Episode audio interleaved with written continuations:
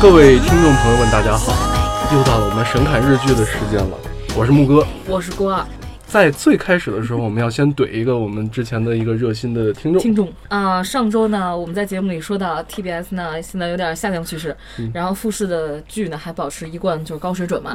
然后这位热心的听众呢，很专业的跟我们讲，TBS 其实是在蒸蒸日上的，但是呢，据我所知，这是一个假的论据。为什么是假的呢？你知不知道 TBS 最近翻拍了一个剧？你你是八八零后，对，八零后，我不知道你咋知不知道有一个比较老的日本偶像团体叫 Tokyo，是 T O K I O，、哦他们现在好像还挺活跃的。对对对对对，是杰尼斯里面一个非常清流的团体，以嗯。长濑智也为首，嗯因为他长团里面最帅嘛，然后又是歌手，然后他们去做了一个综艺节目叫 Dash，啊，是的，哦，这个掉节操的节目，对，是到 Dash 岛上去做农耕啊、捕鱼啊之类这种。然后呢，长濑智也嗯最近刚到韩国拍了一部剧，叫《对不起，我爱你》。翻拍的是吧？对，就是 TBS 现在在做翻拍韩剧的这个任务，你觉得它是蒸蒸日上吗？在豆瓣上被打了五分，所以说觉得很能说明问题。嗯就是嗯 TBS 它的自制能力已经开始下降，开始翻拍韩剧了，哎这是什么信号啊？嗯，这是一个挺可怕的事。所以观众老爷们，我们会怼你们的啊！听众，嗯听众老爷们，好吧，那咱们就开始呃今天的新闻板块。嗯。呃，最近微博上有一个大家狂疯狂热转刷屏的这么一个微博一个视频，嗯。不知道大家知不知道，也是同样是杰尼斯组合的一个，不是同样是杰尼斯事务所的一个组合，在 V 六，嗯，也不算年轻了，都是七零后嘛。然后嗯。最年轻的冈田准一也是大家非常知名的嗯。男演员，是八零年生的，嗯，这么老的一个组合。然后 V 六最近又开始活跃起来，是为了什么呢？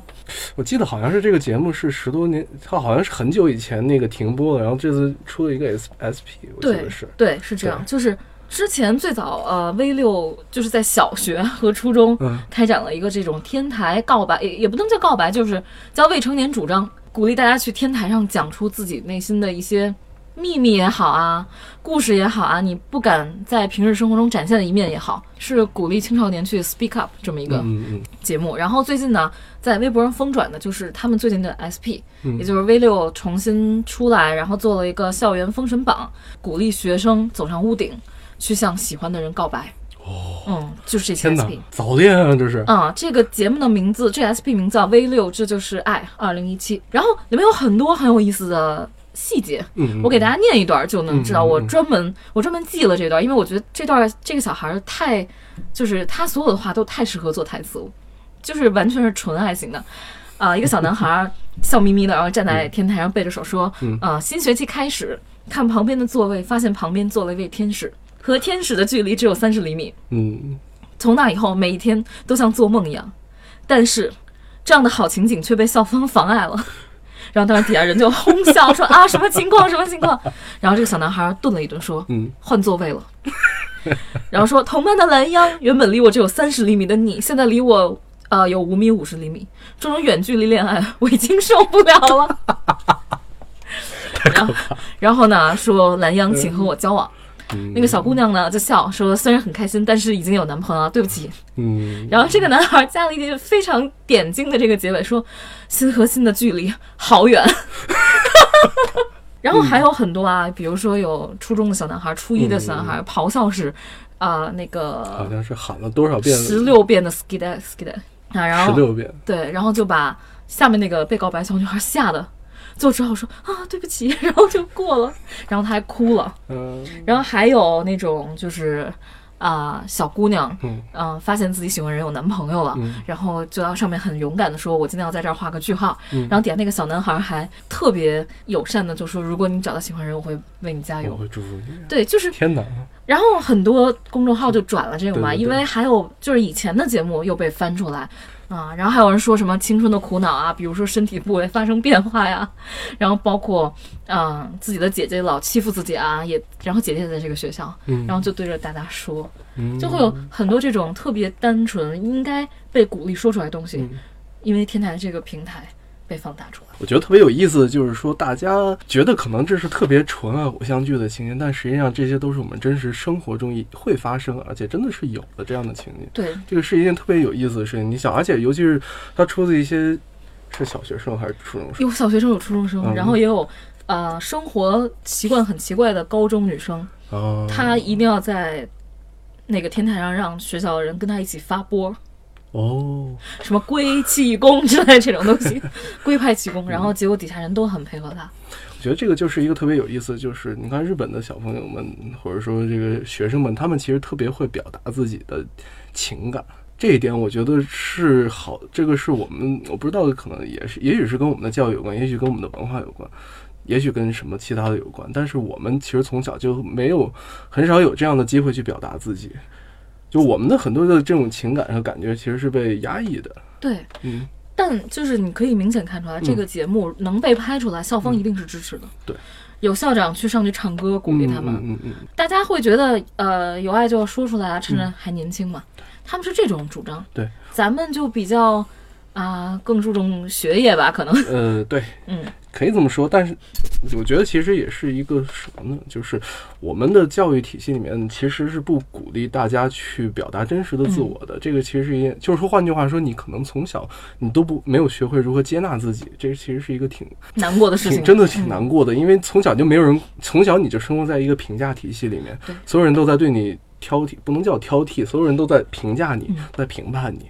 你在这样的环境下，你自然你就无法去把自己真正的自己展示给别人看，对其实就会很困难。其实你就能看出来嗯啊，就是他们这种愿意自我表达啊，然后包括他们鼓励纯爱啊，嗯，还有永不腐朽、永不衰落的青春，就是就是他们有这个习惯，有这个传统。嗯比如从日本的这些纯爱剧上，嗯，就可见一斑。真的是，所以你平时就你你知道男孩嘛，嗯一般不会去太碰这个纯爱剧。我确实看的不多，对，但是还是看了一些的。那为就是你为什么有什么原因导致你想看这些纯爱剧？这个其实对于我来说理由挺简单的，就是女主呗。嗨，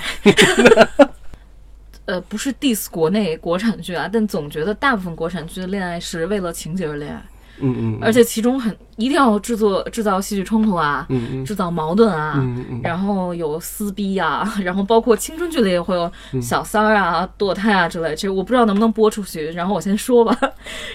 然后，但是日本的爱情故事里面，第一，我我举几个简单例子啊，就是第一是不一定非要有结果，嗯，就是他们重视爱的这个过程对，没错没错，然后第二呢，就是说大家都很干净，嗯嗯嗯。也可能会有一些亲密镜头，但是都处理的非常唯美，嗯，让你觉得啊、很粉红泡泡那种，嗯不会让你觉得恶心。其实恶心的也有，但是我就不提了。啊，你不能要求一个盛产成人片儿的这个国家 没有，哎算了，我不说这。个。这个这个其实是回到我们之前提过的这个话题，它有这个它有这个黄金时间档期，它也有深夜档对，它是面对是不同的群体，但是一般这种纯爱剧肯定基本都会出现在这种黄金时间，对对对，因为全家都能看，对对对，所以就是从咱们上上期其实已经提过，就是纯爱剧最著名的就是啊九一年的《东京爱情故事》，中间爱情故事，就到现在你还看朋友圈里，经常会有人那个想起赤名丽香啊，嗯，怀念赤名丽香啊，因为这个社会好像就不是特别接受那种特炽热、特别特别热烈那种爱情，觉得 hold 不住嘛，大家都比较经济实惠，嗯，所以好多人会怀念她。因为赤名丽香就属于那种啊、我不道别，也不跟你约定，就是这么一个女孩。对对对，然后最后结局我记得特清楚，是她从洛杉矶回来，嗯。然后看永尾完治跟呃关口里美握着手出现在他面前，嗯然后李美那时候手上已经戴着戒指了。嗯嗯但是他还是像就是剧开始他见到丸治那样笑了一下，然后就离开了。我对这个结尾有印象，嗯因为我记得好像之前看过，也有看过有人写这个文章在评价这个东京爱情故事，嗯就评价他们这种爱情观。其实，其实这他其实也是给我们这种就是后续再思考、在上面提供很多素材。他就有人会觉得，就是赤名一香这种爱情，只是他把他想要的爱情加给了丸治。对，当然也会有这种感觉，就是说，其实它有积极的一面，它也有一个就是他们之间可能真的是无法契合的一个点。对嗯我当年我不知道就是制作人抱着什么目的来制作这个剧啊，嗯但我觉得他还是会很推崇丽香这个人，毕竟嗯当年赤名丽香的名字，嗯他就他就是呃日本甜心吧，当年的，对对对，确而且实是。当年收视率是百分之三十二点三，是嗯九十年代唯一一部上上，这是非常可怕的一个对，就恨不得全民都在看这个，上次咱们也说，好像就是月九档，对只要一到一到周一下午对对对晚上九点，这个街上就没人了。对，它是九十年代唯一一部收视率上百分之三十的剧，而且当年就呃铃木保奈美就大火，还有织田裕二。就金童玉女嘛，总觉得他们应该发展点什么，但其实最后什么都没发展。而且，那个铃木保奈美的婚姻其实也不算很顺，嗯她结过两次婚，然后大部分时间就是演一些小配角，嗯，没有在就是担当女主的这种机会。但是织田裕二和呃江口洋介，也就是演三上的那个，一直火到现在，包括江口洋介是真火。对江口洋介，你看最近那个《黑色皮革手册 》也有他，就从九十年代活跃到现在。对对对，就我总觉得他这个节目，他这个剧啊嗯，想去鼓励人们嗯。大胆去爱，对，就是呃，即使不成功。他那里面有句话嘛，叫“嗯恋爱就像一本参考书，即使不成功，但人和人相爱的那个瞬间，那种感觉还是会永远留下去的。爱这个东西，我们追求的不是它这个结果，我们追求的就是它这个过程程。嗯你去享受这个过程，你高兴也好，痛苦也好，你难过也好，都是在这个过程中。对，这是最这是爱情最美好的部分。所以后嗯来，我不知道是因为日本人的爱情观如此，还是嗯东京爱情故事带来的这种火的效应如此，后面大部分好剧嗯都是这种纯爱系列，嗯，就一直延续下去了。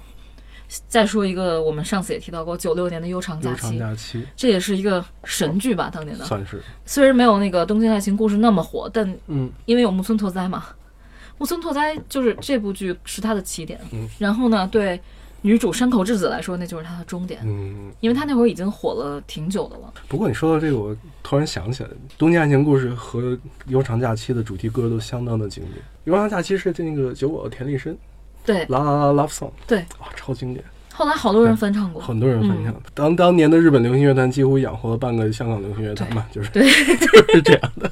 没错。嗯悠长假期，悠长假期跟那个《东京爱情故事》比，它有一个最大的特点，就嗯不同点，就是它真的出了好多大神，里面里面有广末凉子，木村拓哉，木村拓哉。不用说了，然后竹野内丰，就就所有都是这种，嗯，后来就大火的。哦，还有松隆子。松子在里面好像在里面还没有火，但后来就是他跟木村不是被凑成金童玉女，个那个那叫吵了很久什么来着？那个剧叫恋爱世纪》啊，对，《嗯恋爱世纪》。也是他跟木村的后一部嘛，然后 Hero 也是他们两个第三部嘛，嗯，一直搭档下去，但他们俩最后没有在一起嘛。呵呵，呃，我觉得挺令人唏嘘的是，呃，我看了山口智子的一个采访节目，嗯。好像她是成婚第二年，也是九她九五年跟唐泽寿明结的婚，嗯也就是白色巨塔男一号，嗯。然后九六年她碰上了木村拓哉，嗯，然后采访的时候，山口过了很多年很多年说，如果没有遇到我先生的话，我一定会跟你结婚。然后木村又说，当年是真的很喜欢他，嗯。所以才在剧里演的那么自然。然后好多人就说这个嗯这个剧就是一语成谶嘛，就说恋爱完全，它里面有句台词说恋爱完全只是时间问题，嗯，就是 timing only，说时机一来便要急起直追，否则错过这个时机对，可能这辈子都没有机会了。对真的是嗯做过之后后悔，总好过你什么都不做。对真的就是这样，要爱就勇敢的去爱，对。不管结果怎么样，你要去享受它这个过程。然后呢，就是九六年还有一个特别特别经典的电视剧，虽然没有这两部经典，但流传时间特别特别长。一个九六年翻，一个九六年第一次拍，然后一三年又被翻拍了。一吻定情，对，确实很经典。特别有意思是他，我觉得他塑造了一个霸道总裁爱上我的那种感觉的故事。对，就我不知道是不是好多后后面很多网文都是灵感来源于此或者怎样，不知道。但是它好的一点是，他是学生时代，你知道吗？如果两个人是 同级生的话，嗯不会那么招人烦对。因为其实他们资源都差不多。对对对，当时是呃入江直树和香原琴子，这是他的原名。嗯。然后后来被台湾翻过来叫原湘琴和那个江直树嘛。嗯嗯嗯，我觉得他们两个好的一点就是，湘琴有湘琴独特的优点，嗯。是直树没有的，嗯比如说共情能力啊，对。然后对生活理解力啊，嗯。包括善良可爱啊，然后直树就是冷冰冰的只会学习，所以他们俩还是有互补地方，不是那种霸霸道总裁那种，嗯一一边大力压倒式那种。其实一吻定情九六年火就火在博元虫上嘛，博元虫其实也是一个非常有点可惜，我觉得真的很可惜。当年是被称为世纪末的美少年嘛，嗯。然后他的一三年被翻拍就是呃古川雄辉嘛，嗯。后来好多人刚开始觉得古川雄辉丑啊，然后后来发现他的英语又好啊，嗯个子又高啊，然后手指手指又好看啊，就一下被圈粉了。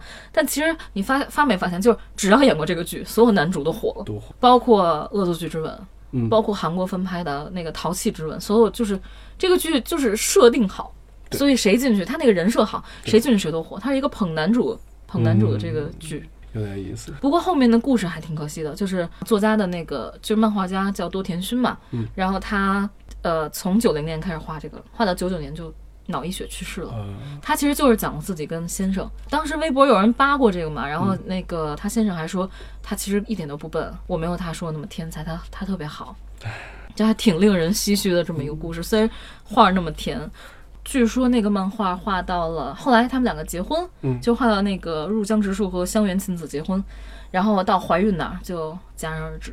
还是觉得很惋惜啊，就是有很多这种好的作品就突然就咔嚓就没了。十年以后，嗯，又出了，就是中间隔了还挺挺久的啊。嗯，然后十年以后出了《交响情人梦》，交响情人零六年，零六年零六年，啊，玉木宏和上野树里这两个也是大咖，大咖然后英泰也在里面出现了。哦。当时那个网上不是有老有人传什么日本的特别帅的女指挥家，嗯，然后大家都在底下评千秋三马，千秋三马其实就是讲的玉木宏演的千秋真一这个角色，嗯嗯嗯是一个 是一个高冷的精致的音乐家，对艺术抱着狂热的追求。然后上野树里演的呢，就是一个特别邋遢的女孩儿。嗯，然后当时就是采访二之宫之子，就是他的那个原作嘛。嗯，他说他为什么会有这种想法，说要做这么一对儿搭配。他有一个网友叫野田妹，也就是后来上野树里演的这个角色。野田妹是他的网友，然后有一天给他拍了一张他房间自己房间的照片，在一堆垃圾中有一个钢琴。然后让二之宫之子就想，其实钢琴对于他来说就是个喜好，跟吃零食、跟扔垃圾、跟乱堆乱铺是一个事儿。艺术就一定高贵吗？比世俗生活高贵吗？也不一定。所以他就讲了一个，就是一个邋遢的女孩如何用平庸的快乐来把这个高冷男孩给改变。原来如此。《交响情人梦》零六年出过一吧，然后好像嗯零八年出的二、对，零九年出的什么什么结局，什么什么前篇，然后一零年又出了后篇，它其实时间挺长的这。跨度是嗯时间跨度是挺长，不过这种设定其实蛮有意思，嗯因为其实它相当于是两个人物都有一点，不能说极端吧，应该说有点夸张。对但是就是正因为可能两个完全看起来不是一个世界人，嗯才能碰撞出非常有意思的火花。对，而且他这几部分都很高，好像平均分儿在八点七以上。哦，嗯，也是一个，因为毕竟男的美，女的可爱，然后又是这种音乐带着音乐的这种剧，很难不招人喜欢。是是是，也是纯爱嘛，也是纯爱的典范。然后我觉得从零六年开始，日剧就出现了一个趋势，这种纯爱剧，嗯，就是就是以前可能还特重视爱情成分，嗯，比如就是两个人紧紧依附啊，像那种蓝色生死恋那种，就除了爱情没有别的。嗯。到零六年，从这个《交响情人梦》开始，嗯。日剧有一个变化，就是忽视一些爱情的成分，嗯。然后加了很多职业的东西或者爱好的东西进去，嗯，比如说。每个人都执着地走自己这条路啊，嗯。然后呢，碰巧只不过两人碰巧走是同一条路，就他更趣的灵魂总会相遇的。对他更注重的是以职业为主，恋爱为辅，嗯然后讲的就是两个人都在走着这个状态，嗯，而不是说女孩贴着男孩或者男孩贴着女孩，就两人嗯势均力敌的这种、明白。这种。我觉得这个是不是也跟这个社会的这个发展程度也有关系吧？可能进入到新世纪以来，日本他就越来越多的年轻人选择就是就是选择过这样的生活，所以它可能也是一个社会的一个现实的一个对反应吧。我觉得也包括那会儿职场女性开始变多，对，所以后来就是去年还是前年出了一个我特别不喜欢的剧，嗯。然后网上打分特高，然后宅男也特喜欢，就是深田恭子演的那个，呃，与废柴我恋谈恋爱吧，哦，与废柴我谈。然后主任呢，就是那个主任里面嗯那个主任，不是也会说中文，也会说英语，然后大家都觉得他特别帅。嗯然后我就觉得这个剧的含义在哪儿呢？就是一个全能的男人，嗯给一个废柴女人做肉吃，就又感觉有点回去往回倒了。对对对，因为同时期就可能还要早一点儿，好像是一三年、一四年，我在纽约，我还在纽约的时候，嗯然后出了一个叫《今天不上班》，嗯，是嗯玉木宏林濑遥和新人富士苍太一起演的。然后就是呃，一个三十岁的大龄女性啊，嗯从来没有谈过恋爱，嗯从来没有过。然后忽然有一天，从三十岁这天开始，先是有小鲜肉上门，然后老腊肉在那边赌，就一个霸道总裁，一个小鲜肉，然后争他，嗯，然后你就一下觉得，哎，日剧怎么又走回这个这个调性？所以所以评价都不太好嘛。这对两部剧其实，我我不知道为什么啊，可能嗯因为偶像的这个杰尼斯越来越火，然后他们这种趋势越来越大。嗯就是上次不是我们有一次谈到过，呃，日本偶像跟韩国偶像的区别。嗯嗯嗯，韩国偶像不就是说就是那种欧巴，大家都把他当神一样看的那种，嗯嗯但日本偶像总带着有点养成成对分。对对对，就从小养成到大，即使他长豁了，你还是会会有很多人喜欢他。对，而且属于就是你可千万别谈恋爱啊，你，可千万别结婚不能啊。谈恋爱，不能结婚。对他其实就是为了守守护他这种偶像的形象嘛。对，然后不知道是不是这种文化忽然就大发展起来，嗯嗯嗯，也可能是因为像中国一样吧，就忽然单身优秀的女孩找不到对象，也不想找对象，嗯，嫌麻烦，可能就是宽松时代的问题。呃，我自己一个人过得挺好啊，嗯，为什么非要找一个麻烦另一半、啊？对对对对对，所以，呃，有一个人就写了一个特经典的话，说日本女孩为什么嫁不出去，是因为十六岁可能遇不到古川琼辉和柏原崇，就觉得二十六岁能遇到龙泽秀明。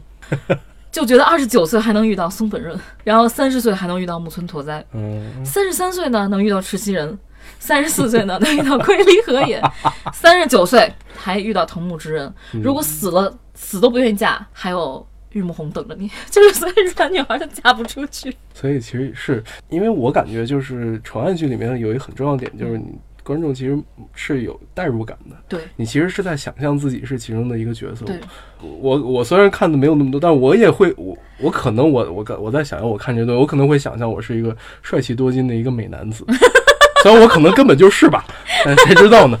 但是我会有这样的想象，我觉得这是合理的，就是说你一定会带入进去。而你的生活越不如意，你其实你的这种代入感会越越渴望进入那样的世界。其实可能你可能就真的很容易封闭在你自己的这个幻想世界中吧。我觉得其实所以这就是纯爱剧有好有坏的这个坏的一面嘛。但是其实你刚才也提到，因为其实像这种真的说特别纯爱的东西，也慢慢慢慢就开始不受不那么受欢迎，因为其实真的现实没那么美好。对，我们每天面对的其实还是有那些乱七八糟的生活和乱七八糟的另一半儿。对不起，我不应该跟一个结婚的人说我总觉得有人在含沙射影。没有没有，这个未婚人士跟结婚人士这个对谈爱情就会出现这样的问题。啊，怎么说呢？我倒是觉得，可能因为社会上越来越少人抱着纯爱的目的去谈恋爱，有很多利益啊，有很多现实的东西，嗯所以日本才会把这些东西拿出来放。对，包括《求婚大作战》，嗯，嗯，求求婚大作战，我觉得还是可以画到青春那一部分。对对对，歌也超好听，桑田佳佑。对对对对，而且这是一对特别经典 CP，山下智久和嗯长泽雅美，咱们上次也谈过了。嗯对对对，当时大家都在传他们的绯闻啊，嗯但最后两个人不了了之。然后一七年，也就是今年呢，嗯咱们国家也翻拍了 《求婚大作战》。我记得男主张艺兴，呃，我们就不说演员的演技了，我们抛开这个谈，嗯就是他的那个 好，他的剧情设置，嗯里面有打棒球，嗯还也有穿和服看烟火，嗯就觉得很奇怪嘛。对，这就这就让我想到那个日韩本土化，嗯，就是你真的不动脑子照搬吗？照搬肯定会死的。其实之前我们的这个另一档节目，嗯，这个这个我们这个旗下的另一档节目，嗯其实他们也讲到深夜食堂类似这样的问题。对对对其实就是这样的。你在本土化，你所本土化的东西，不仅仅说是它的把台词翻译成中文就完嗯了，你更多的其实也是你要考虑到我们的文化、嗯我们的现实社会语境下，它到底还有没有它的意义。比如说打棒球这个事，确实这个东西我们没有认同感，但是你要做的事情应该是找一个跟打棒球相似的东西。我回想一下，像我们小时候就是踢野球、打野球、就打篮球流行啊。打篮球，其实都好一点，对花火大会我们可以改成什么运动会啊？这哦种糟、我当时糟心的玩意儿，对吧我？当时还想了一个，就是其实花火大会这种人山人海的嗯，庆祝仪式，咱们咱们在北京就能找着啊。啥呀？天安门看升旗啊，啊，嗯。都会比花火大会要接地气。而且关键是他，你要看他的语境。我觉得看升旗这个事情，尤其是在这个青春这个小朋友的语境，它是成立的，嗯没错因为这个东西就是是他们生活的一部分。我们没有人去怀疑它的价值，对，大家都在大学恨不得熬夜去看升对升旗。这个是你的青春的一部分。我觉得这个特别重要，就是说你在改编的时候，你不抓住它的内核的话，你啊反而你去，因为觉得它的故事可能能成立，嗯你把它搬过来，你不去探讨它核心的东西的话，它是不行的。而且现在就觉得，除了演员演技不一样，嗯其他什么都一样，嗯，就简直是无脑不用功的这种做法。所以换句话说，你也不能太急功近利，你去你得去去想我们的观众真正想看到的是什么。对，我觉得你这个词用得特好，嗯急功近利，就不光是做电影。嗯现在社会可能因为大家也确实年轻人贫富差距很大嘛，嗯很多人都有急功近利的这个对对对，表现，包括在恋爱上。没错，我就想说，对，这也就是我想说的一部剧，我不知道你听没听说过，叫《嗯。倒数第二次恋爱》，我好像听说过。是一二年的一个剧。嗯嗯嗯。这个剧为什么一定要拎出来说嗯。纯爱啊？嗯。它是因为它的主角四十五岁和五十岁，嗯，哦，就是什这种年龄还有没有纯爱、啊？已经不配有谈论爱情的年纪了，在我们看来，对是。就是社会的眼光和那个唾沫星子恨不得把你给淹死，但是他们选择了去尝试恋爱，而且会把下一次恋爱当做人生的倒数第二次恋爱，嗯。永远给自己的爱情留有余地，嗯。然后永远会鼓励自己再去爱一遍。然后里面有一个话，我觉得说得特好啊，也是想说给很多现在对年龄比较焦虑的女孩儿，因为确实这个社会挺让人焦虑的。比如三十岁你还没当上副总，三十岁你还没买房，就是很多人就是父母也好，社会的亲人也好，他会给你这样的压力。我觉得不一，嗯就是你不能怪亲人，因为他们受到的是舆论的影响。而且说实话，他们就是在从他们那个年纪过来的，对，他们没有办法摆脱他们的历史的对语境。，而且媒体宣扬的就是三十岁什么什么你要好好保养，三十岁你要怎么怎么样，就是嗯好像三十岁是一个就要犯罪了一样。这句话说的特好，这个台词嗯我还是送给年轻女孩嘛，我已经不年轻了。说四十六岁的生日嗯比二十三岁的生日要了不起了一倍还多。嗯，这就是日本人能写出来的剧，对对对对我跟你说还是很温暖人心。确实是这个道理。嗯就是年龄，大家会在社会上会对年龄有一个刻板印象但是你自己的人生永远是你自己的人生。对，你每一天的你自己要为他负责，你为了别人活，其实挺没意思的。你得为自己而活，没错。就是这么个道理。那我们就以一个非常非常奇怪的剧——纯爱剧来结束我们这个纯爱的讨论。嗯嗯嗯我是怎么想到这个事情的？本来我没有加上这个，然后是当初我们曾经开过一次剧本策划会，嗯嗯嗯，然后他们说爱情提到爱情，让你选一部剧，嗯你觉得哪部剧最好？最能描述你们开剧本会还会讨论这么不着边际的问题吗？对对，因为我们当时要、那这是一个非常好的剧本会啊。就因为当时要写一个关于青春爱情的这么一个剧，然后呢就想爱情到底是什么呀？嗯不知道，没人说清楚。那说如果用你最喜欢的电影或最喜欢电视剧来概括最极致的爱，嗯你会觉得是哪一种？嗯是哪一个？然后有人会提什么真爱至上啊，嗯，然后包括不知道那个叫暖暖泪寒光还是爱爱泪寒光，有人暖暖泪寒光，啊，我当时想了很久，我最后定了为了恩。但是它是一推理剧吧？它是一个犯罪剧，嗯。但是我当时觉得为了恩好看，就好多人给他打了很低的是我记得是不是凑佳苗的不是哦，对，然后就说对不起，东野圭吾的粉丝，我对不起你们，好多人给他打低分的原因是嗯。没看懂，没看懂。就是那这个为了恩谁是恩呢？谁是女主的恩呢？嗯。后来我看到有大神分析说这三个男的都是女主的恩，嗯。女主也是这三个男的的恩，但是我最呃粉里面一对儿嗯。是书里的一对儿，嗯。是有一个隐藏的线叫西岐嗯。和女主呃山下希美，嗯。因为山下希美说她最想要的爱情是共同分担犯罪。哦。她说终极的爱就是共同分担犯罪，嗯。然后最后这个西岐宁愿背一个莫须有，就是这个人是另一个人杀的，嗯。但是他宁愿背上这个罪名，就是为了让西美目睹这场杀人，然后他跟西美说这是我杀的，他说这样我们就能共同分担犯罪了。原来如此。就爱到这种，我我当时还是挺感动的。然后包括《白夜行》里面的亮司和雪穗，就是日本人其实还很喜欢写这种所谓极致的，或者说一一些不那么主流的爱。对，这是我比较推崇的，也算是纯爱了吧。对，就包括前一阵前很几个月前播的那个电影嗯《嫌疑人 X 的现身》，啊，但我觉得其实中国版里面其实把这个东西稍微把它摆在明面上，稍微有点那个什么，稍微有点画蛇添足，嗯。但其实它也是一种就一个疯狂科学家的嗯，的爱，是一种让你深沉到可能都无法想象的。对我其实嗯。当时觉得这部剧吧，我不是特别理解啊，嗯。我不是说中国版的，嗯。我是说东野圭吾这个东野老师的这本书，嗯。就是是去杀一人嗯。来保一人，嗯。这种这种，我不觉得它是爱，我觉得它是推理的一种技巧，对，一种炫技。他因为有了想到了这个牛逼的高明的这个技巧，嗯我把它放进来，然后我再编一个故事。我觉得是他是这个写作顺序。当然，我不知道东野老师到底是怎么写的。我不同意。东野的粉丝就是我，我曾经在豆瓣上写过专门分析东野老师的书，然后被骂成狗，然后我就我，所以我在这儿就不再赘述了嗯。没问题。嗯，我们就把纯爱这个告一段落。嗯。